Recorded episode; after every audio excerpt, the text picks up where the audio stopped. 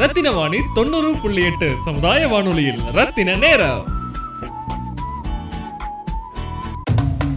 ரத்னவாணி 90.8 சமுதாய வானொலியில் 2018ஆம் ஆண்டு தீப ஒளி திருநாளான தீபாவளி சிறப்பு நிகழ்ச்சிகள். ரத்தின நேரம் நிகழ்ச்சியில் குளோபல் குட்வில் அம்பாசிடராக தேர்வாகிய மதுரையை சார்ந்த திருமதி ஸ்ரீதேவியுடன் பழைய மற்றும் நவீன தீபாவளி கொண்டாடும் முறை பற்றிய உரையாடல். எல்லாருக்கும் வணக்கம். நான் மதுரையில இருந்து ஸ்ரீதேவி கண்ணன். ஒரு பேசிக்கா நான் ஒரு ஆண்டர்பிரனர், ஒரு தொழில் முனைவோர்னு சொல்லலாம்.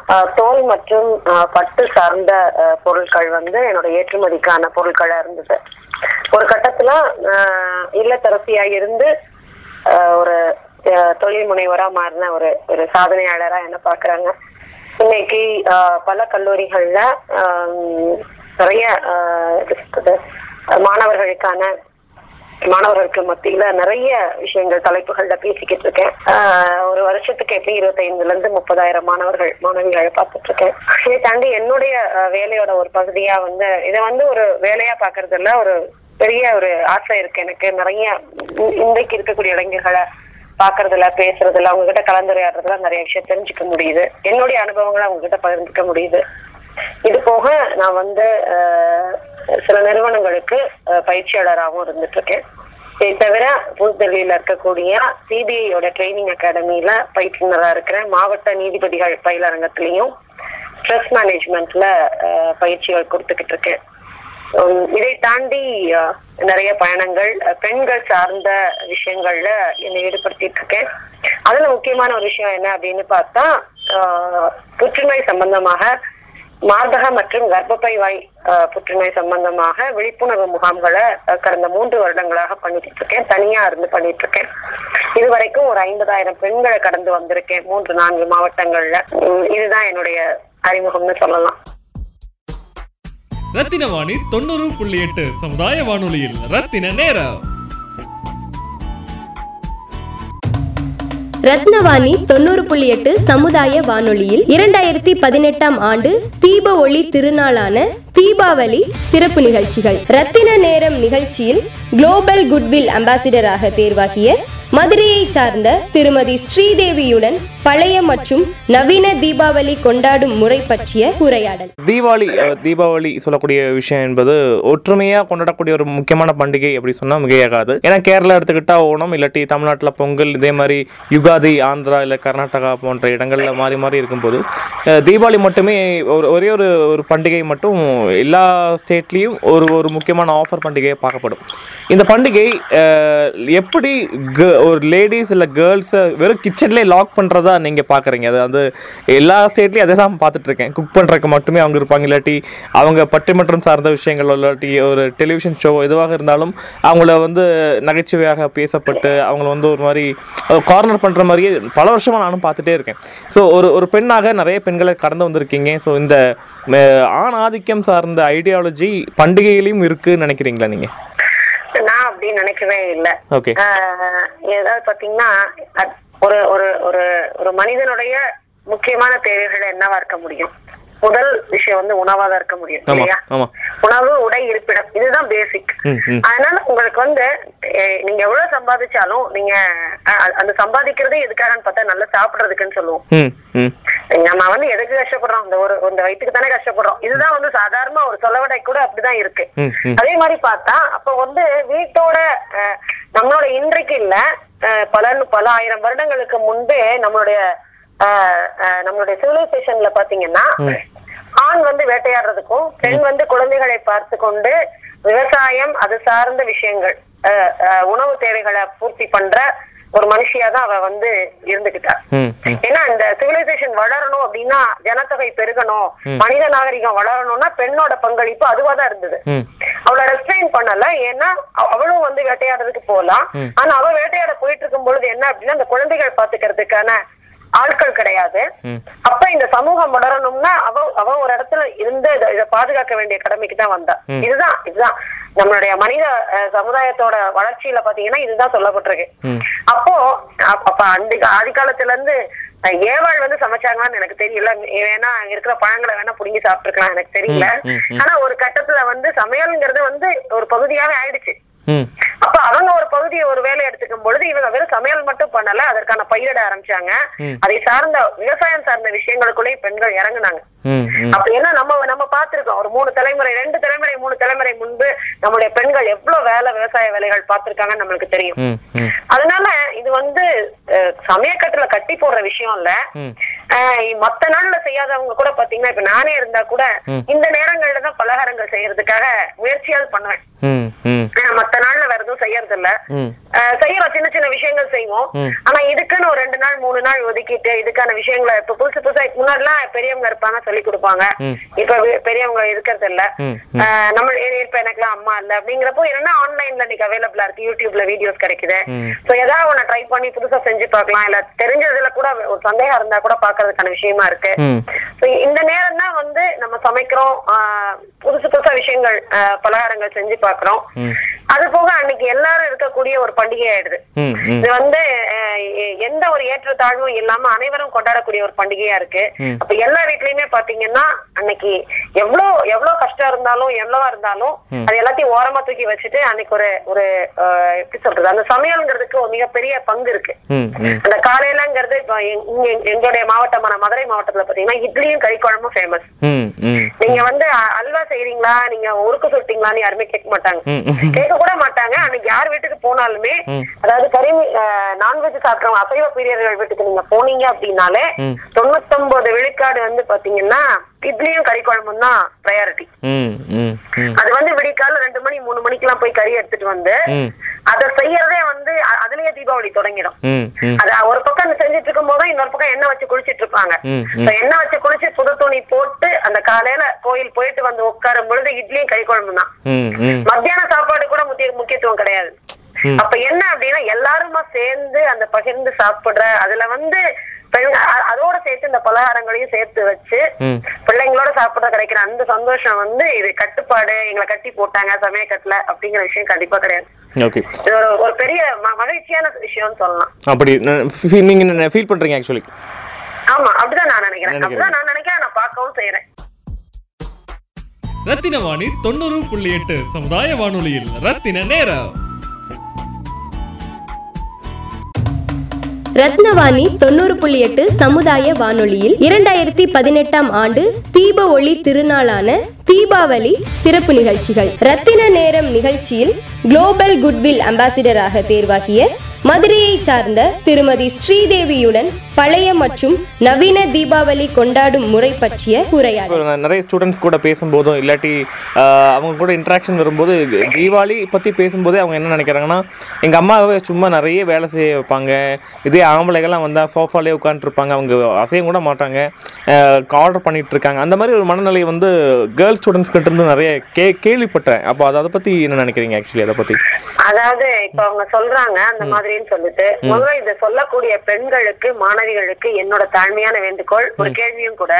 நீங்க எத்தனை பேர் சமயக்கட்டுக்குள்ள போய் அந்த சமையல்கட்டுக்குள்ள போய் உங்க அம்மா கிட்ட, அம்மா நான் ஏதாவது உதவட்டுமா, ஒரு காய் நறுக்கட்டுமா, அப்பா செஞ்சாரா அண்ணன் செஞ்சாரான்னு நான் கேட்கல. நீங்க எத்தனை பேரு அம்மா நீ சமையல் பண்றியா, நான் வீடு பெருக்கட்டுமா, நான் துணி துவைக்கட்டுமா, 2 பாத்திரம் கழுவட்டுமான்னு கேட்ட மாணவிகள் இதுல எத்தனை பேர்? ஏன்னா நான் கல்லூரிகள்ல போய் ஒரு கவுன்சிலிங்காக உட்காரும் பொழுது எங்க அம்மா என்ன துணி துவைக்க சொல்றா, எங்க அம்மா என்ன பாத்திரம் தைக்க சொல்றா, எங்க அம்மா என்ன வீடு பெருக்க சொல்றா அப்படின்னு கேக்குறாங்க. இதை அவங்க டார்ச்சரா நினைக்கிறாங்க. நான் என்ன சொல்றேன், இது ஒரு கஷ்டமா நினைக்கிறீங்க, கரெக்ட். நீங்க இன்னொரு வீட்டுக்கு போறதுக்கான பயிற்சின்னு நாங்க இதை சொல்லவே இல்லை. நாளைக்கு நீங்க வெளியூர்ல போய் இன்னைக்கு எத்தனையோ மாணவிகள் படிச்சு முடிச்சுட்டு சென்னையோ பெங்களூர்லயோ டெல்லியிலயோ வேலைக்கு போறாங்க. அங்க உங்க ரூம் பெருக்கிறதுக்கு நீங்க வழக்கமா கையில எடுத்துதானே ஆகணும், நீங்க சாப்பிட்ட தட்டு நீங்க கழுவத்தானே செய்வீங்க, நீங்க 3 பேர் ஷேரிங்ல தங்குறப்ப நீங்க ஒரு நேரம் நீங்க சமையல் பண்ணிதானே ஆகணும். அப்ப எதுவா இருந்தாலும் உங்களுக்கான தனிப்பட்ட பயிற்சியா இதை நீங்க எடுத்துக்கிறது இல்ல. அப்பா செய்யலன்னு குறை சொல்ற மாணவிகள் அண்ணன் செய்யலன்னா செய்யாத ஆண்களை பற்றி நாங்க பேசவே இல்லை. என்னோட முதல் கேள்வி நான் பெண் சமுதாயத்துல இன்றைக்கு இருக்கக்கூடிய இளைஞர்கள் கிட்ட தான் கேக்குறேன். நீங்க எத்தனை பேர் உங்க அப்பாவை பார்த்து கை நிட்டுறீங்களே, 3 பேர் உங்களை வேற நீட்டுது, நீங்க எத்தனை பேர் வேலை பாக்குறீங்க, நீங்க எத்தனை பேர் உங்க துணி துவைக்கிறீங்க? எனக்கு தெரியும் மாதத்தோட 30 நாட்கள்லயும் அம்மாவே நான் சூசகமா தான் சொல்றேன், மாதத்துடைய 30 நாட்களும் அம்மாவே துணி துவைக்கிற எத்தனை பொண்ணுங்க இருக்கிறாங்க தெரியுமா? அந்த ஒரு சில நாட்களுக்கு கூட தன்னோட விஷயங்களை கூட பாத்துக்க முடியாத எத்தனை பெண்கள் இருக்கிறாங்க. அவங்களுக்கு அப்பாவை கேள்வி கேட்கறதுக்கு எந்த அதிகாரமுமே இல்ல. நான் வந்து எனக்கு புரியுது, அம்மா வந்து அன்னைக்கும் வேலை பாக்குறா, கரெக்ட், அம்மா வேலை பாக்குறா, புரியுது இல்ல. உங்களுக்கு அம்மா அன்னைக்கு காலையில இட்லி பண்ணணும், அம்மா அன்னைக்கு காலையில 2 வகையில வடை சுடணும் இல்லையா, பலகாரம் எடுத்து பரிமாறணும், பக்கத்து வீட்டுல 4 பேருக்கு போய் கொடுக்க போகணும், எல்லாம் இருக்குல்ல. அடுத்தவங்களை கேட்காம அம்மா நான் என்னமா பண்ணட்டும் அப்படின்னு எடுத்து சொல்லிட்டு போய் இந்த பெண்கள் நின்னாங்க அப்படின்னா இந்த கேள்வி கேட்கறதுக்கான இடமே வராதுன்னு நினைக்கிறேன். இப்போ அந்த மாற்றம் அவங்க எதிர்பார்க்கக்கூடிய மாற்றம் வந்துருச்சு இல்லாட்டி வரும் நினைக்கிறீங்களா? இந்த ஏற்கனவே வந்துருச்சு. அதாவது எங்களுடைய தலைமுறையில இருந்து 70s பாண்ட்ல இருந்தே நீங்க பாக்கலாம். அதாவது அந்த காலத்துல வந்து பாத்தீங்கன்னா காலையில போனாங்கன்னா ராத்திரி தான் வர ஆண்கள் இருந்திருப்பாங்க. விவசாயமா இருக்கட்டும், மத்த வேலைகளா இருக்கும், கடை வச்சிருக்கிறவங்களா இருக்கட்டும். நைட் 10 மணிக்கு வர்ற ஒரு ஆம்பளை ஒரு கடை வச்சிருக்காருன்னு வச்சுக்கோங்க, அவர் காலைல 6-6:30 கடை திறக்கிறாரு அப்படின்னா நைட் 10 மணிக்கு தான் வருவார். 10 மணிக்கு 11 மணிக்கு கடையை சாத்திட்டு வந்து மனைவி கிட்ட வந்து உட்காந்து உனக்கு பாத்திரம் வச்சு தரவான்னு அவர் கேட்க முடியாது. அவர் வருவாரு, கைகால கழுவுவாரு, சாப்பாடு வைப்பாங்க, சாப்பிடுவாரு, கொஞ்ச நேரம் என்னன்னு பேசிட்டு இருக்கும் பொழுது அசந்துருவாரு. அடுத்த காலங்கத்தால 5 மணிக்கு எந்திரிச்சு அவர் கடையை பார்க்க போகணும். ஆனா இன்னைக்கு அப்படி இல்ல. இன்னைக்கு வந்து இன்னைக்கு நிறைய படிச்சிருக்கோம், வேற வேற துறைகள்ல நம்ம ஈடுபட்டு இருக்கோம். அப்ப வந்து பாத்தீங்கன்னா காலையில போயிட்டு ஒரு பர்டிகுலர் ஷிஃப்ட்ல தான் ஒர்க் பண்றாங்க. மார்னிங் 9 to 5, 8 to 5 இந்த மாதிரி தான். இப்ப என்ன ஆயிடுச்சு அப்படின்னு வீட்டுக்கு வந்தா ஒய்ஃபும் வந்து இன்னொரு ஷிஃப்ட்ல ஒர்க் பண்றாங்க. சோ நேச்சுரலி இன்னைக்கு ஷேரிங் ஆஃப் ஒர்க் எல்லாம் வந்து பாதிக்கு பாதி இல்ல முக்கால்வாசி ஆண்கள் எடுத்து பண்ண ஆரம்பிச்சுட்டாங்க. சோ இந்த ஜெனரேஷனை வந்து நாங்க ரொம்ப வித்தியாசமா பாக்குறோம், சந்தோஷமா பாக்குறோம், வரவேற்கிறோம்.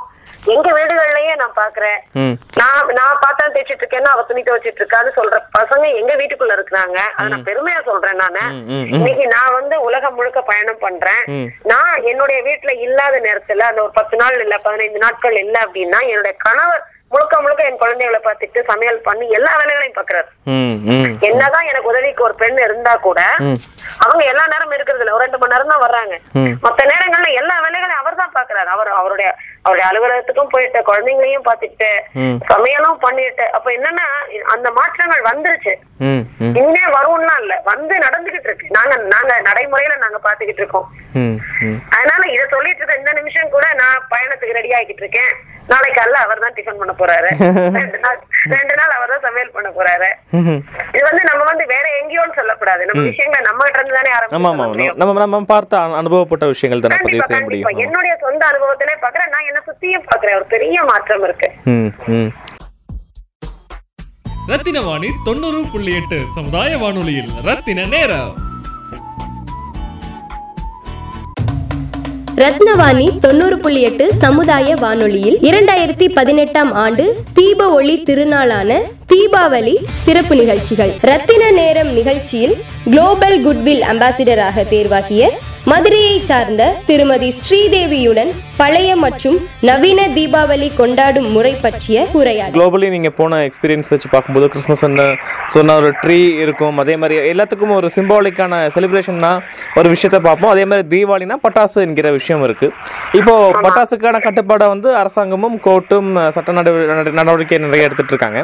ஸோ இந்த இதுல இந்த பழைய செலிப்ரேஷன் ஏதாச்சும் நீங்க இப்போ கரண்ட்லி மிஸ் பண்றீங்களா? 70s, 80s இருந்த விஷயம் சினிமாக்கு போறது இல்லாட்டி இல்ல, எனக்கு வந்து 90sல இருந்து தான் ஞாபகம் இருக்கு.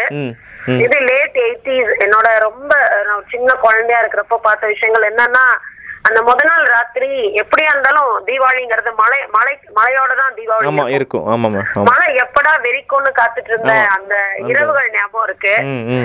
காலையில எப்படி என்னன்னா இப்ப மாதிரி எல்லாம் நினைச்சப்பெல்லாம் துணிமணி வாங்கிக்கிட்டது இல்ல. வருஷத்துக்கு 2 தடவை தான் துணிமணி கிடைக்கும். அது அந்த காலத்து குழந்தைங்க எல்லாமே ஒரு லேட் 30s இருக்க எல்லாரும் கேட்டாலுமே அவங்க இதான் சொல்லுவாங்க, 2 தடவை, ஒண்ணு பிறந்த நாள், ஒண்ணு தீபாவளி. அப்ப அந்த தீபாவளிக்கு எடுத்து வச்ச ட்ரெஸ் ஒரு 10 தடவையாவது எடுத்து தொட்டு பார்த்து எப்படா பொழுது விடியும் ராத்திரி அது எல்லாத்தையும் எடுத்து கொண்டு போய் சாமி முன்னாடி வச்சிருவாங்க, விளக்கு கிட்ட வச்சிருவாங்க.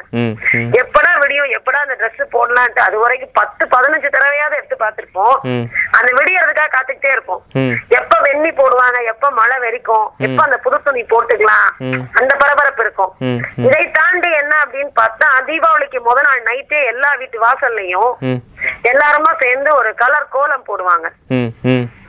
கலர் கோலம் போடுவாங்க வாசல்ல, பெரிய பெரிய கோலங்கள் போடுவாங்க. அது கோலம் போடுறத சும்மா எனக்கு என்னன்னு போய் விஷயத்துக்கு போட மாட்டாங்க.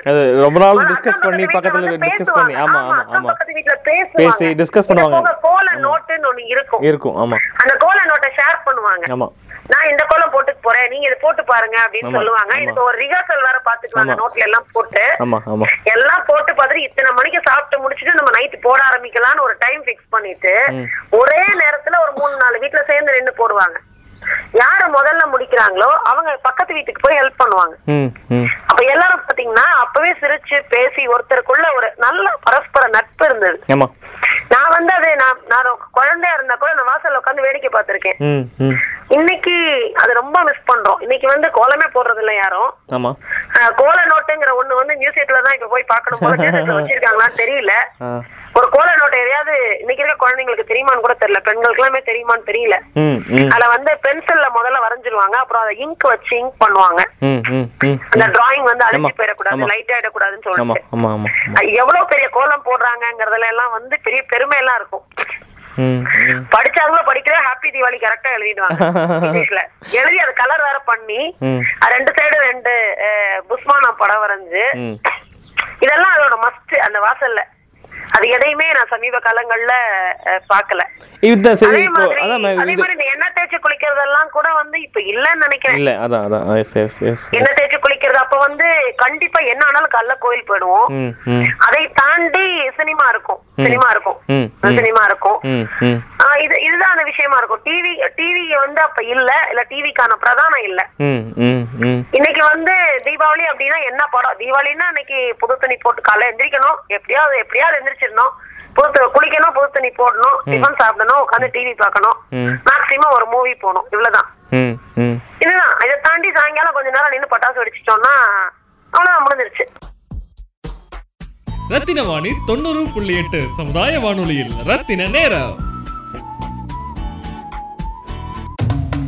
ரத்னவாணி 90.8 சமுதாய வானொலியில் 2018 ஆம் ஆண்டு தீப ஒளி திருநாளான தீபாவளி சிறப்பு நிகழ்ச்சிகள். ரத்தின நேரம் நிகழ்ச்சியில் குளோபல் குட்வில் அம்பாசிடராக தேர்வாகிய மதுரையை சார்ந்த திருமதி ஸ்ரீதேவியுடன் பழைய மற்றும் நவீன தீபாவளி கொண்டாடும் முறை பற்றிய உரையாடல். அமெரிக்கா இல்லாட்டி யூகே இந்த மாதிரி இடங்கள்லாம் பார்க்கும்போது கிறிஸ்மஸை வந்து இப்போ அதே ட்ரெடிஷ்னல் வேல மெத்தட கொண்டாடுற பார்க்க முடியுது. ஒரு கேக் வாங்குறாங்க, இல்லாட்டி சொந்தக்காரங்களை கூப்பிட்றாங்க, பக்கத்து வீட்டுக்காரங்க கூப்பிட்றாங்க. பட் நம்ம கல்ச்சருக்கே பெரிய இம்பார்ட்டன்ஸ் கொடுக்கக்கூடிய நாடாக இருக்கக்கூடிய இந்திய தேசம் வந்து சொல்லி வச்ச மாதிரியே கடைசி ஒரு 6-7 வருஷமாக நீங்கள் சொல்கிற மாதிரி ரொம்ப பெரிய மெத்தட் ஆஃப் சேஞ்ச் வந்து நிறைய பார்க்க முடியுது. இது எப்படி ரீகால் பண்ணுறது, எப்படி நம்ம வந்து திருப்பி புதுப்பிக்கிறதுன்னு நினைக்கிறீங்க நீங்கள்? இல்ல, புதுப்பிக்கிறது அப்படிங்கறது வந்து இன்னும் நம்ம ஒரு இன்னும் கொஞ்ச நாள் தாண்டி போனா தீபாவளியே கொண்டாடுமாங்கிற அளவுக்கு ஆயிடும். கொண்டாடுவோமானே தெரியல. ஏன்னா நிறைய கம்பெனிஸ்ல பாத்தீங்கன்னா இப்ப நம்ம யூஎஸ் பேஸ்ட் கம்பெனிஸ் ஒர்க் பண்றப்ப தீபாவளிக்கு ஹாலிடே இல்ல. அதை வந்து நம்ம தவிர்க்க முடியாது. ஆனா சில விஷயங்கள் இது எங்க இருந்து ஆரம்பிக்கணும் அப்படின்னா நான் மறுபடியும் சொல்லுவேன், வீட்டுல பெண்கள்ட்ட இருந்துதான் ஆரம்பிக்கணும். பெண்கள் சார்ந்துதான் எல்லா விஷயங்களுமே இயங்குது. அப்ப பெண்கள் சார்ந்து இவங்க என்ன செய்யணும் அப்படின்னா, தீபாவளின்னா இதுதான் ப்ரொசீஜர்னு நாங்க வளரும் போது என்ன விஷயங்கள் நாங்க பார்த்து வளர்ந்தோமோ அந்த விஷயங்களை மறுபடியும் கொண்டு வரணும். கொண்டு வரணும்தான் ஆகணும், வேற வழியே இல்ல. அப்போ இதுதான் நம்மளுடைய பழக்க வழக்கம், இதுதான் நம்மளுடைய முறைன்னு நம்ம அமல்படுத்தணும். கொஞ்சம் சிரமமா தான் இருக்கும். ஆனா ஒரு 2-3 தீபாவளிக்கு நம்ம பழகிட்டோம்னா அது எவ்வளவு சந்தோஷம்னு புரியும். இது பெரிய கஷ்டம்லாம் ஒண்ணும் இல்ல. நம்ம இன்னும் அவ்வளவு தாண்டி போயிடல. திருப்பி ஆரம்பிச்சோம்னா கொண்டு வந்துடலாம். இப்போ கிளீன் இந்தியாங்கிற விஷயம் வந்து பிரதமர் ஐயாவுடைய மிகப்பெரிய கனவு. அதே முடிஞ்ச வரைக்கும் நம்ம நிறைய ட்ரை பண்ணுறோம், ஸ்டூடெண்ட்ஸ் எல்லாம் பண்ணிட்டு இருக்கோம். பட் எகைன் இப்போ பட்டாசு வெடிக்கக்கூடிய விஷயங்கள் ஆகட்டும், இல்லாட்டி ஸ்வீட்ஸ் சாப்பிட்டுட்டு டப்பா தூக்கி போடுறது, இந்த மாதிரி விஷயங்கள் எல்லாம் பார்க்கும்போது பயங்கரமான லைக் ஸ்ட்ரீட்ஸ்ல எல்லாம் பெரிய குப்பைகள் நிறைய பார்க்க முடியுது. தீபாவளி முந்தின நாள் ஆகட்டும், தீபாவளி அன்னைக்கும் ஆகட்டும், இந்த தனி மனித ஒழுக்கத்தையும் எப்படி வந்து பண்டிகை காலகட்டத்தில் கொஞ்சம் பின்படுத்துறது எப்படி நினைக்கிறீங்க நீங்கள்? அதாவது எனக்கு இதுல ஒரு சின்ன ஒரு கருத்து இருக்கு. நான் வந்து எதையுமே நான் வந்து இதா சொல்லல, நெகட்டிவா சொல்ல வரல. என்ன அப்படின்னா, தீபாவளி அன்னைக்கு இவ்வளவு குப்பை வருதுங்கிறத நான் ஒத்துக்கிறேன். ஆனா தீபாவளி இல்லாத அந்த 364 நாளும் நம்ம நகரத்தை நம்ம சுத்தமா வச்சிருக்கோமா? முடிஞ்ச வரைக்கும் அந்த அளவுக்கு குப்பை இல்லன்னு சொல்லலாம் இல்லையா மேம்? நம்ம போடலையா அந்த அளவுக்கு இல்லையா? அப்ப நீங்க இன்னும் தெருக்கல்ல இறங்கி பார்க்கலன்னு நினைக்கிறேன். இல்ல இல்ல அப்படி இல்ல.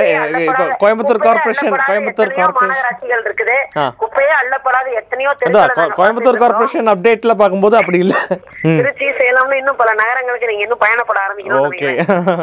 அதனால நிறைய நேரங்கள்ல பாத்தீங்கன்னா இப்ப கம்மா கரையிலே பாத்தீங்கன்னா கூட எத்தனையோ கம்மா கரைகள்ல காடு நம்ம அந்த முள் மரம், கருவேல மரங்கள் எல்லாம் பாத்தீங்கன்னா நீங்க நெடுந்தூரம் பயணம் பண்ணி பாருங்க, நிறைய இடங்கள்ல பாத்தீங்கன்னா டன் டன்னா பிளாஸ்டிக் பேப்பர்ஸ் அடைஞ்சு போய் கிடக்கு. இருக்கு இருக்கு அது இருக்கும். பட் நம்ம ரோடு சமீபத்துல வந்து மதுரையோட என்ட்ரன்ஸ்ல அந்த போர்வே ட்ராக் போடுற போது பாத்தீங்கன்னா ஒரு இடத்துல பெரிய பள்ளம் தோண்டி இருக்காங்க அக்ரிகல்ச்சர் காலேஜ் கிட்ட. நான் அது சைட்ல ஒரு சின்ன வழி இருக்கு, ஒரு கார் போறதுக்கு, அது வழியா நான் போயிட்டு இருக்கேன். பக்கத்துல கிட்டத்தட்ட ஒரு 15-20 அடிக்கு ஒரு பள்ளம் தோண்டி இருக்கிறாங்க. அந்த பள்ளத்தை பத்தி கூட பிரச்சனை இல்ல, அந்த பள்ளத்துல இருந்த மண்ணுல இருந்து வெளியே நீட்டிட்டு இருக்கக்கூடியது என்னன்னு பார்த்தா குறைஞ்சது ஒரு டன் பிளாஸ்டிக் பேப்பராவது அந்த மண்ணு கீழே இருந்திருக்கும். அப்ப என்ன அப்படின்னா நான் வெளியே தெரிகிற இந்த காகித குப்பையை தான் நம்ம சொல்றோம். ஆனா கண்ணுக்கு தெரியாம பல டன் குப்பைகளை நம்ம மண்ணுக்கு கீழே ஏற்கனவே போட்டு மூடிட்டோம். கடல்ல வந்து நம்ம ஏற்கனவே கெடுத்தாச்சு.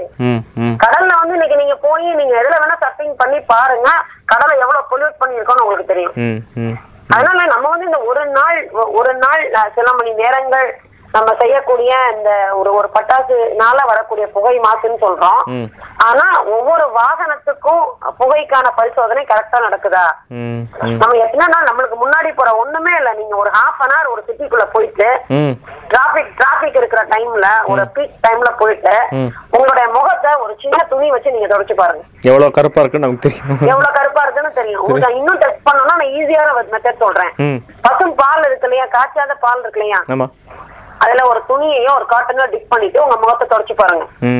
நேச்சுரலி எவ்வளவு அழுக்கு, நீங்க நல்ல சோப்பு போட்டு குளிச்சுட்டு ஒரு ஹாஃப் அன் ஹவர் போயிட்டு திருட்டான் வந்து பாருங்க, இயற்கையாவே நம்மளுடைய நகரங்கள் எவ்வளவு மாசுபட்டிருக்குன்னு தெரியும். இது வந்து என்ன அப்படின்னா இந்த பட்டாசு இந்த இதெல்லாம் வந்து பாத்தீங்கன்னா ஒரு பல்லாயிரக்கணக்கான தொழிலாளர்களோட வாழ்க்கை அது. ஒரு வருடத்திற்கான அவங்களோட பிழைப்பே வந்து இந்த ஒரு நாள் வியாபாரத்துல மட்டும்தான் இருக்கு. அவங்களுக்கான மாற்று வழிகளோ அவங்களுக்கான மாற்று வேலையோ ஏற்பாடுகளோ நம்மளால செய்ய முடியவும் இல்ல, முடியுமான்னு தெரியவும் இல்ல. ஏன்னா இன்னைக்கு படிச்சுட்டு வந்து ஆயிரக்கணக்கான கல்லூரி மாணவர்களுக்கே நம்மளுக்கு வேலை கொடுக்க முடியாம இருக்கும். நம்ம வந்து இன்ஜினியரிங் காலேஜ் நிறைய கட்டிட்டோம், ஒரு வருஷத்துக்கு 5 லட்சம் பேர் 4 லட்சம் பேர் வெளியே வந்துட்டே இருக்கிறாங்க. ஏற்கனவே இருக்க சீனியர்ஸும் என்ன பண்றதுன்னு தெரியல, புதுசா வர ஜூனியர்ஸையும் என்ன பண்றதுன்னு தெரியல. சாதாரண பட்டாசு தொழிற்சாலையில உட்கார்ந்துக்கிட்டு பேப்பரையும் அந்த வெடிமருந்தையும் ஒட்டி அதுல ஒரு பிழைப்பு நடத்துற அந்த பெண்களுக்கும் அந்த கிராமத்துக்காரங்களுக்கும் படிக்காதவங்களுக்கும் எங்க இருந்து வேலைக்கான மாற்று ஏற்பாடு என்ன பண்ண போறீங்க? அப்ப இந்த 2 மணி நேரம் பட்டாசு வெடிச்சா போதும் சொல்லக்கூடியது கண்டிப்பா இங்க வரக்கூடிய காலகட்டத்தில் ரொம்ப பெரிய பாதிப்பு கொண்டு வர வாய்ப்பு இருக்கு இல்லையா?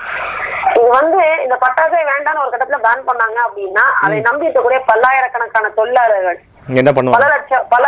பல ஆயிரம் குடும்பங்களுக்கு நம்ம என்ன பதில் வச்சிருக்கோங்கிறதா முதல்ல பேசணும், நம்ம யோசிக்கணும். கண்டிப்பா யோசிக்கணும். அது வந்து வெறும் அந்த தொழிலாளர்கள் மட்டும் இல்ல, அதை சார்ந்து இயக்கக்கூடிய மற்ற தொழிற்சாலைகள் இருக்கும்.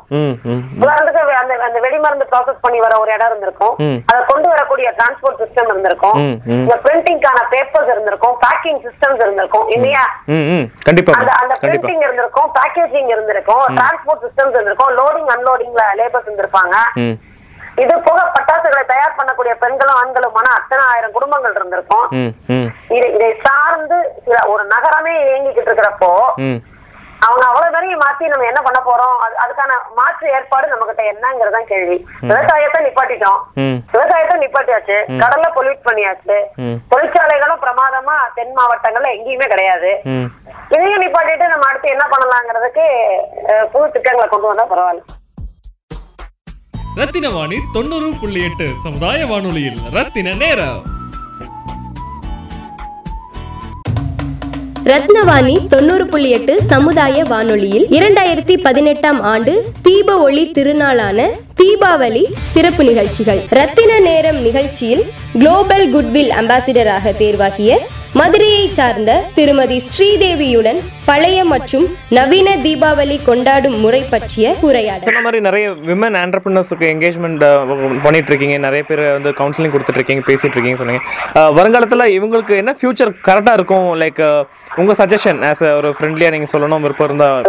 பட்டாசு தொழிற்சாலை ஆகட்டும், இல்லாட்டி தென் மாவட்டத்தில் இருக்கக்கூடிய பெண்கள் அவங்க திறமைக்கு சார்ந்த புது விதமான வியாபாரங்கள் யுக்திகள் என்னென்ன பயன்படுத்தினா நல்லா இருக்கும்னு நினைக்கிறீங்க? இது வந்துங்க, நீங்க அந்த ஊருக்கு போய் பார்த்து, நீங்க சிவராத்திரி வந்திருக்கீங்களா? ஆமா வந்திருக்கேன் மேம். ஓகே, அது வந்து கண்டக பூமி. அது அங்க எக்ஸ்ட்ரா 2 துளி மழை விழுந்தா கூட அவங்க வியாபாரமே போயிடுச்சு. அதனால வந்து பாத்தீங்கன்னா அங்க அவங்களுடைய வாழ்வாதாரமே அதை பொறுத்துதான் இருக்கு. நீங்க வந்து நகரத்துல இருக்க படித்த மெத்த படித்தன்னு சொல்லணும். மெத்த படித்த பெண்களையே அவங்களால வந்து தொழிலுக்குள்ள கொண்டு வர முடியாது. ஒரு தொழில் முனைவரா கொண்டு வர்றதுங்கிறது வந்து பிரம்ம பிரயத்தனம். நீங்க வந்து என்னதான் நீங்க வந்து அவங்களை கொண்டு வந்தாலும் மறுபடியும் அவங்க பழையபடி ஆரம்பிச்ச இடத்துக்கே தான் போவாங்களே ஒழிய இன்னொரு உயரத்துக்கு கொண்டு போறது அவ்வளவு பெரிய அவ்வளவு லேசான விஷயம் இல்ல. அதனால என்ன அப்படின்னா, இவ்வளவு இணையதளம் பயன்படுத்த தெரியுது, இவ்வளவு படிச்சிருக்கிறாங்க, இவ்வளவு அறிமுகங்கள் இருக்கு, இவ்வளவு ஆள் பழக்க வழக்கம் இருக்கு, எல்லாமே தெரிந்த நகரத்துல இருக்கக்கூடிய ஒரு பெண்ணுக்கே தொழில் முனைவோரா வர்றதுக்கு அவ்வளவு கஷ்டமா இருக்கு. அப்படிங்கிறப்போ எந்த படிப்பறிவும் இல்லாம பின்புலமும் இல்லாம எந்த விதமான பொருளாதார அடிப்படையான விஷயங்களும் அவங்க கையில இல்லாம அந்த மாதிரி கிராமத்துல இருக்கக்கூடிய பின்தங்கிய பெண்களுக்கு ஒரு தொழில் முனைவரா வர்றதுங்கிறது அது பெரிய மிகப்பெரிய கனவுன்னு சொல்லலாம். அவங்க கனவு கூட காண மாட்டாங்க. அவங்க அவங்களுக்கான மாற்று வழி என்ன சொல்ல முடியுங்கிறதுக்கு எனக்கு அதுக்கான வழியே கூட என்னால கண்டுபிடிக்க முடியலன்னு சொல்லணும். ஒரு பெரிய கேஸ் ஸ்டடியை கண்டிப்பா பண்ணி அதை ரிசர்ச் பண்ணி அதை பண்ணணும். இதுக்கு வந்துங்க கிட்டத்தட்ட அரசாங்கம் வந்து இதுக்கு அது எப்படி சொல்றது, நம்மளுடைய அரசாங்கமா இருக்கட்டும், இந்தியாவில இருக்கக்கூடிய தனிப்பட்ட ஒவ்வொரு அரசாங்கம், ஒவ்வொரு மாநிலமுமா இருக்கட்டும், மத்திய அரசுமா இருக்கட்டும், இதுக்குன்னு ஒரு 5 வருடங்கள் 10 வருடங்கள் இதுக்குன்னு சில ஆராய்ச்சிகளை பண்ணி. இன்னைக்கு நான் அமெரிக்கால போய் படிச்சுட்டு வந்தப்போ அங்க பார்த்த விஷயம் என்ன அப்படின்னா, அரசாங்கம் மிகப்பெரிய பலமா இருக்கு. ஒருத்தங்க வந்து தொழில் முனைவாரா வரணும்னு சொன்னா அவனை எப்படி எல்லாம் கொண்டு வரலாங்கிற திட்டங்கள் அங்க ஏகப்பட்ட திட்டங்கள் இருக்கு.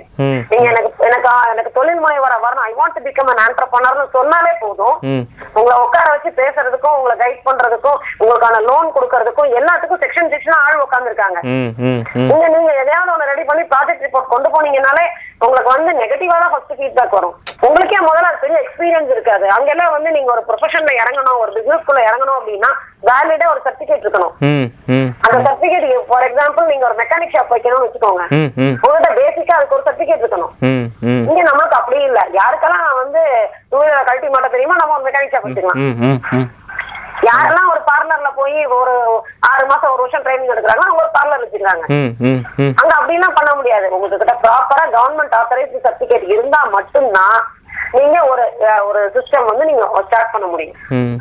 அந்த மாதிரி நிறைய விஷயங்களை செயல்படுத்தி நிறைய பயிற்சி முகாம்கள் நடத்தணும், நிறைய பயிற்சி வகுப்புகள் கொடுத்துக்கிட்டே இருக்கணும். பெண்களுக்கு வந்து பெண்களுக்குன்னு மட்டும் இல்ல, ஆண்களுக்கே கூட வந்து நிறைய ஓப்பனிங் ஸ்டார்ட் அப் பண்ணி கொண்டு வரும்போது அது எப்படி எனக்கு தெரிஞ்சு it will take 1 decade, at least 5 to 10 years அது ஆகும். ஏன்னா நான் US போய் நான் 2 years மாதிரி பார்க்கும்போது அவங்க ஒரு மிகப்பெரிய உயரத்தை அதெல்லாம் தொட்டுட்டாங்க. 60 வயசுல வந்து நான் பிசினஸ் பண்ணணும்னு கேட்டு வந்து உட்கார்றவங்க இருக்கிறாங்க. அவங்களுக்கும் அதே அளவு முக்கியத்துவம் கொடுக்குறாங்க. 25 வயசுல வந்து உட்காரக்கூடிய ஒரு இளைஞருக்கும் அதே முக்கியத்துவம் கொடுக்குறாங்க. அப்ப என்ன அப்படின்னா அந்த வெயிட்டேஜ் பாக்குறது, அவங்க எப்படி வந்து அவங்க கிட்ட அந்த ஸ்கில் இருக்கான்னு கண்டுபிடிக்கிறது, அதை பொறுமையா உட்காந்து ஒவ்வொருத்தருக்கும் அந்த முக்கியத்துவம் கொடுத்து அவங்கள அதுல ஈடுபடுத்துறதுக்கான முறைகளை வந்து அங்க ஏற்கனவே இம்ப்ளிமெண்ட் பண்ணி வச்சிருக்காங்க. அந்த பேசிக் ஸ்ட்ரக்சரே நம்ம கிட்ட இல்ல. சோ அது கொண்டு வந்தா மட்டும்தான் என்டர்பிரனர்ஸ் நம்ம டெவலப் பண்ணவே முடியும். ரத்தினவாணி 90.8 சமுதாய வானொலியில் ரத்தின நேரம். ரத்னவாணி 90.8 சமுதாய வானொலியில் 2018ஆம் ஆண்டு தீப ஒளி திருநாளான தீபாவளி சிறப்பு நிகழ்ச்சிகள். ரத்தின நேரம் நிகழ்ச்சியில் குளோபல் குட்வில் அம்பாசிடராக தேர்வாகிய மதுரையை சார்ந்த திருமதி ஸ்ரீதேவியுடன் பழைய மற்றும் நவீன தீபாவளி கொண்டாடும் முறை பற்றிய உரையாடல். நம்ம முதல்ல பேசிட்டு இருந்த மாதிரி ஸ்வீட்ஸோ இல்லாட்டி கோலம் போடுறது இந்த மாதிரி கலாச்சாரம் ட்ரெடிஷன் விஷயம்லாம் பக்கத்து வீட்டு கூட பேசுறத கம்மி பண்ணி இப்போ ஃப்ளாட்டு இல்லாட்டி வில்லாஸ் இல்லாட்டி இன்னும் ஒரு 4 சுவருக்குள்ளே தான் இருந்துட்டு இருக்கோம். நீங்களும் சொல்கிற மாதிரி நம்ம வீட்டில் பண்ணக்கூடிய பாயசமோ ஸ்வீட்டோ பக்கத்து வீட்டுக்கு கொடுக்கக்கூடிய அந்த பழக்கம் கூட கம்மியாகிட்டு இருக்கு என்பது நம்ம பார்த்த விஷயம்தான். நம்ம என்ன பண்டிகை கொண்டாடிட்டு இருக்கோம் என்பது நம்ம எவ்வளவு வந்து தனித்தனி தீவுகளா போயிட்டோம்ங்கறத காட்டுறதுதான் இதெல்லாம். அது எனக்கு அதான் மேம் எப்படி பார்க்குறேன்னா இது மிகப்பெரிய ஒரு மாற்றமா இருக்கு. 10 இயர்ஸ்க்குள்ள வெறும் 10 வருஷத்துக்குள்ள இது பெரிய மாற்றமா இருக்கு அப்படிங்கறத விட நம்ம இது அதிர்ச்சியா தான் பார்க்கணும். நம்ம ஓகே ஓகே என்ன அப்படின்னா பொங்கல்னு வச்சுக்கோங்களேன். ஒரு ஒரு பொங்கல் திருநாள் வருது அப்படின்னா குறைஞ்சது 4 வீட்டுல இருந்து 5 வீட்டுல இருந்தாலும் நம்ம வீட்டுக்கு பொங்கல் வரும். அதே பொங்கல் தான் அதுல வந்து பாத்தீங்கன்னா ஒரு வாழைப்பழம் ஒரு துண்டு வாழைப்பழம் வச்சிருப்பாங்க. எங்க சைட்ல எல்லாம் ஒரு தேங்காய் சில்லு ஒண்ணு வச்சு கொடுத்துருப்பாங்க. அந்த ஒவ்வொரு பொங்கலுக்கும் ஒவ்வொரு ருசி இருக்கும். இந்த அத்தை வீட்டுல இருந்து வந்திருக்கு, அந்த மாமா வீட்டுல இருந்து வந்திருக்கு, இந்த சித்தி வீட்டுல இருந்து வந்திருக்கு, எல்லாரும் பக்கத்து பக்கத்து வீட்டுக்காரங்களா தான் இருப்பாங்க. சொந்தமா கூட இருக்க மாட்டாங்க. எல்லாரும் உறவு முறை வச்சுதான் கூப்பிட்டுருப்போம். நம்ம வீட்டுல இருந்து எல்லா அதாவது போய் குடுக்க போறதே பாத்தீங்கன்னா ரொம்ப சந்தோஷமா இருக்கும். நம்ம போட்ட புது ட்ரெஸ் போட்டுட்டு ஒரு வீட்டுல போய் குடுத்துட்டு அந்த குடுத்துட்டு வர்றப்போ அதுக்குள்ள சில பேச்சுவார்த்தை நடக்கும். அந்த மாதிரி சில பரிமாற்றங்கள்லாம் இருந்தது. அதே மாதிரி நான் அன்னைக்கு கூட பேசும்போது கூட சொன்னேன், முன்னாடி வந்து பாத்திரம்லாம் சில்வர் பாத்திரம் வாங்கும் போது பேர் வெட்டுவாங்க. இன்சியல் போட்டோ இல்ல முழு பேர் போட்டோ 2 எழுத்து போட்டோ எல்லா பாத்திரத்திலயும் பேர் வெட்டி இருப்பாங்க. பேர் வெட்டுறதுன்னே சொல்லுவாங்க. அந்த பேர் வெட்டுறதுக்குன்னு ஒருத்தர் கடை வாசல்ல உட்கார்ந்து இருப்பாரு. ஒரு எழுத்துக்கு இவ்வளவுன்னு சார்ஜ் பண்ணுவாங்க. கல்யாணத்தை அப்பதான் எல்லா பாத்திரத்திலயும் பேர் போட்டுதான் கொடுப்பாங்க அந்த காலத்துல. என்னன்னா இந்த மாதிரி ஒரு பாத்திரம் கொடுக்கும் போது ஒரு வீட்டுக்கு போய் கொடுக்கும் போது உடனே அவங்க எங்க பாத்திரத்தை கொண்டாங்கன்னு கேட்டு வாங்கிட முடியாது.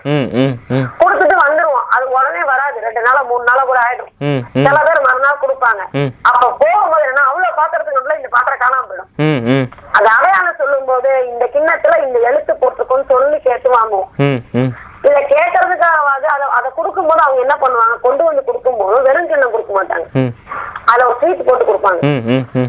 அந்த மாதிரி எல்லாம் ஒரு பழக்க வழக்கங்கள் இருந்திருக்கு. இது என்ன அப்படின்னா அப்போ ஒரே பலகாரம் தான், ஒரே என்ன சொல்றது, ஒரு பண்டிகை தான். ஒரே பலகாரமா கூட இருக்கலாம், இதே முறுக்கா இருக்கலாம், இதே அதிரசமா இருக்கலாம். ஆனா அதுல சுவையில மாறுபாடு இருந்திருக்கும். நம்ம கொடுக்கணுங்கிற அந்த எண்ணம் இருக்கும். அது 2 கொடுத்தாலும் 4 கொடுத்தாலும் கொண்டு வந்து கொடுக்கணுங்கிற அந்த எண்ணம் இருந்தது இல்லையா? அதுக்காக கிளம்பி போய் ஒரு பக்கத்து வீட்டு கதவை தட்டி உள்ள போய் இந்தாங்க ஸ்வீட்னு கொடுத்துட்டு வருவாங்களா? இன்னைக்கு நம்ம பக்கத்து வீட்டுக்காரங்க பார்த்ததே இல்லையே. யார் பக்கத்து வீட்டுல இருந்தாலும் நமக்கு கவலை இல்ல. யாரு வேலைக்கு போனாலும் போகாட்டாலும் அவங்க யாரு இருக்கிறாங்க இல்ல அவங்களுக்கு என்ன நடக்குது, நம்ம வந்து நம்மளுக்கும் அவங்களோட தேவை இல்ல, அவங்களுக்கும் நம்ம தேவையில்லை, நம்ம அப்படியே இருந்துடுறோம். நம்ம எல்லாமே நம்ம கையில வந்து போன்ல இருக்கு. சாப்பாடு வேணும்னா ஒரு ஆப் இருக்கு, அதுல போட்டா ஹோட்டல்ல இருந்து கொண்டு கொடுத்துடுறான். ஹாஸ்பிட்டலுக்கு போனோம்னா போட்டா ஆம்புலன்ஸ் வந்துடும். கார் பிடிக்கணும் ஆட்டோ பிடிக்கணும் நீங்க ரோட்டுக்கு போவேனா, அதுக்கு ஒரு ஆப் வச்சிருக்கீங்க. அப்புறம் போன்லயே வந்து மெசேஜ போட்டு போன்லயே வாழ்த்துக்கள் சொல்லிடுறீங்க. கல்யாண பத்திரிகை போன்லயே அனுப்பிடுறீங்க. எல்லாமே வந்து ஒரு இன்டர்நெட்ல ஒரு போன்லயே முடிச்சிடுறோம். எதுக்கு எனக்கு தெரிஞ்சு கல்யாணத்துக்கு கூட யாரையும் கூப்பிட தேவையில்லை இனிமேல். அது எதுக்கு அத்தனை பேரையும் வர வச்சுட்டு பொண்ணு மாப்பிள்ள அவங்க வீட்டுல ஒரு 4 பேர் மட்டும் நின்றுட்டு ஒரு ஆன்லைன்லயே போட்டு காமிச்சு ஒரு ஸ்கைப் கால்லயோ ஒரு இதுலயோ கான்ஃபரன்ஸ்லயோ கால்லயே போட்டோன்னு வச்சுக்கோங்க. எல்லாம் வீட்டுல இருந்து பாத்துட்டு அவங்க வீட்டு பழைய சாப்பிட்டு கூட இருந்துருவாங்கல்ல. இப்போ அதான் மேம் ஒரு எதிர்மறை கேள்வி, அதுல என்ன தப்பு இருக்குன்னு யாராச்சும் கேட்டா நீங்க என்ன சொல்லுவீங்க? ஏங்க அதாவதுங்க பேசிக்கா நம்ம வந்து படிக்கும் போதே ஸ்கூல்ல வந்து படிச்சோங்க, மேன் இஸ் a social animalங்க. நீங்க வந்து அந்த சமுதாயத்துல நீங்க ஒருத்தரோட ஒருத்தர் ஒட்டி உறவாடி பழகிதான் நம்ம வாழ முடியும்.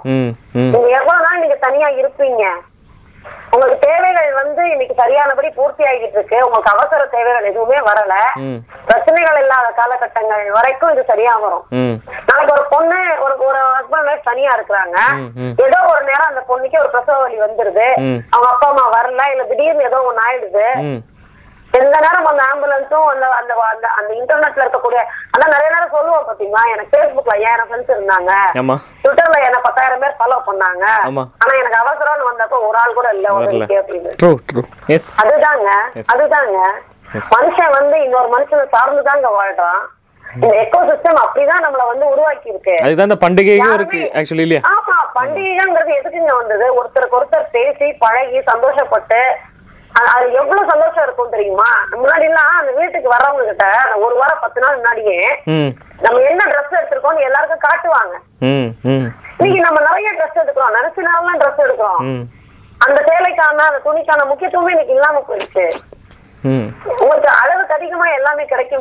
நீங்க நல்லா யோசனை பண்ணி பாருங்க. நீங்க உங்க பள்ளி பருவத்துல உங்க அப்பா உங்களுக்கு எத்தனை ட்ரெஸ் எடுத்து கொடுத்தாருன்னு யோசனை பண்ணி பாருங்க. இயர்லி ஒரு 3 ட்ரெஸ் 3 டைம்ஸ்ல வந்திருக்கும். இன்னைக்கு நீங்க எவ்வளவு, இன்னைக்கு நீங்க மந்த்லி Amazon மூலமா நான் 3 வாட்டி எடுத்துட்டு இருக்கேன். அப்ப தீபாவளிக்கு இருக்கிற ட்ரெஸ்ல என்னங்க ஸ்பெஷல் இருக்கு? அதுக்கு பெரிய ஸ்பெஷாலிட்டியான ஒன்னு பெருசா நான் பார்க்கல. அதுதான் சொல்றாங்க, நீ யாட்டி காட்டினது கூட இல்ல. இல்ல தெரியல தெரியல உண்மை. ஆமா, எப்பவுமே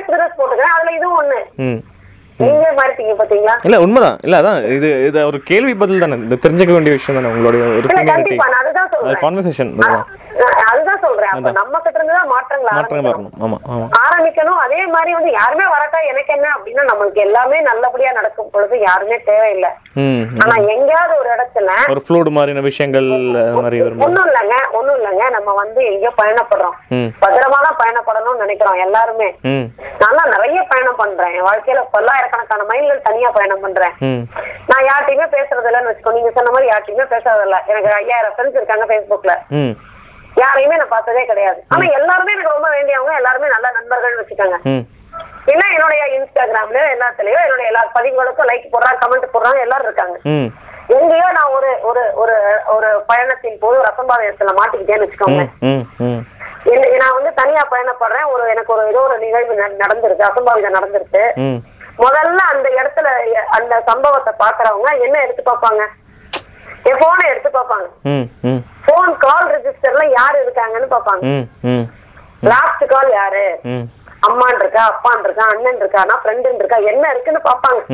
ஏதோ ஒண்ணுக்கு ட்ரை பண்ணி, ஏங்க இங்க ஒரு பொண்ணு அடிபட்டு கிடக்குறாங்க, இவங்க யாரு நாங்க பாக்கோம், இந்த ரோட்ல இந்த இடத்துல கிடக்குறாங்க, இந்த இடத்துல ஒரு 50 பேர் காயிடுச்சு, ஏதோ ஒண்ணு சொல்றாங்க. ஆனா நீங்க யாருக்கிட்டையுமே பேச மாட்டீங்க, எல்லாமே இன்டர்நெட் ஃப்ரெண்ட்ஸா வச்சிருக்கீங்கன்னா இன்ஸ்டாகிராம்ல போயாங்க தேடி இந்த மெசேஜ் போடுவாங்க, வாட்ஸ்அப்ல போயாங்க அவங்க ஸ்டேட்டஸ்ல போட்டு குரூப்ல போட்டாங்க, அவங்களை கண்டுபிடிக்க சொல்லுவாங்க. சொல்லுங்க, நான் ஏன் பேசணும், நான் ஏன் பழகணும், எனக்கு யாருமே தேவையில்லைன்னா நம்மளுடைய உடம்புல எல்லா உறுப்புகளும் நல்லா வேலை பார்த்து நம்மளோட சூழ்நிலைகள் நமக்கு சாதகமா இருக்கிற வரைக்கும் நமக்கு யாருமே தேவையில்லை. அதுதான் விஷயம். எங்கேயாவது ஒரு நேரத்துல ஒண்ணும் இல்லை, நீங்க தனியா தங்கி இருந்து வேலை பாக்குறீங்கன்னு வச்சுக்கோங்க, ஒரு நேரம் ஒரு காய்ச்சல் வருது, உங்களால நடந்து போய் எதுவுமே செய்ய முடியல, ஒரு மாத்திரை வாங்க முடியல, நீங்க யார்ட்டையும் பேசவே மாட்டீங்க, உங்க ரூம் அப்படி இருப்பீங்க, நீங்க யார்ட்டு போறீங்க வர்றீங்க, நீங்க அந்த ரூமுக்குள்ள என்ன ஆனீங்கன்னு யாருக்கு தெரியும்? இதே நேரத்துல அக்கம் பக்கத்துல 2 ரூம்ல நீங்க ஒரு சிரிச்சு பேசிருந்தீங்கன்னா என்ன, அவங்களே வந்து கேட்பாங்க, ஏன் வரல, வெளியே வரல. ஆமா ஆமா, அப்பதான் கேட்பாங்க.